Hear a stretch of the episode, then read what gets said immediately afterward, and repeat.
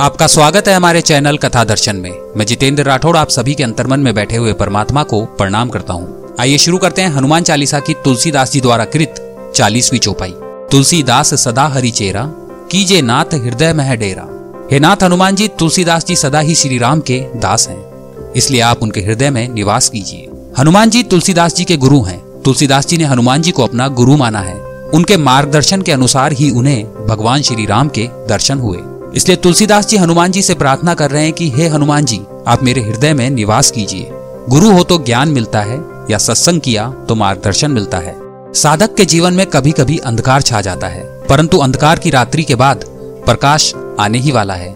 ऐसा विश्वास रखकर साधक को आध्यात्म मार्ग नहीं छोड़ना चाहिए। साधक कहता है, मुझ पर आपकी कृपा बरसे। इन सब बातों के लिए साधक को मार्गदर्शन कौन करेगा? गुरु ही मार्गदर्शन करते हैं।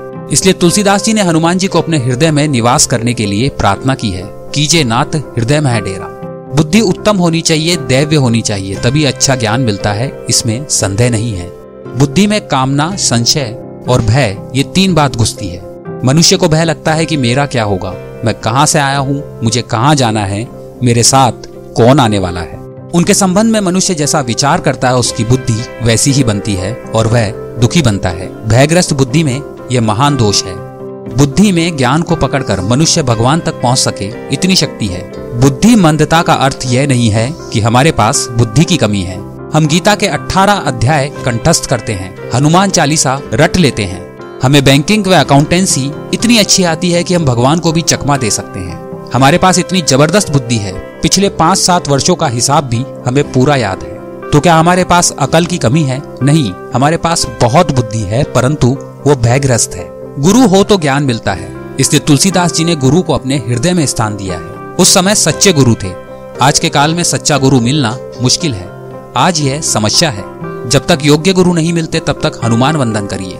और स्वयं श्री हनुमान जी आपके लिए कोई ना कोई ऐसी व्यवस्था कर देंगे कि आपको गुरु भी मिले और श्री राम दर्शन भी हो।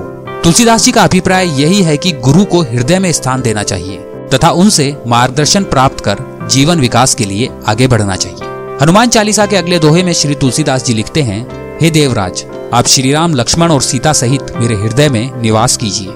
आगे के कर्मांक में उसका वर्णन है। कमेंट बॉक्स में जय श्री राम लिखकर हमारा उत्साह बढ़ाइए। आपको हनुमान चालीसा का ये कर्मांक अच्छा लगा तो इसे लाइक करें। अपने दोस्तों और परिवार के साथ इसे शेयर कीजिए। ऐसे रोचक क्रमांक आपको आगे भी सुनने को मिलते रहें, इसके लिए आप हमारे चैनल को अभी सब्सक्राइब करें।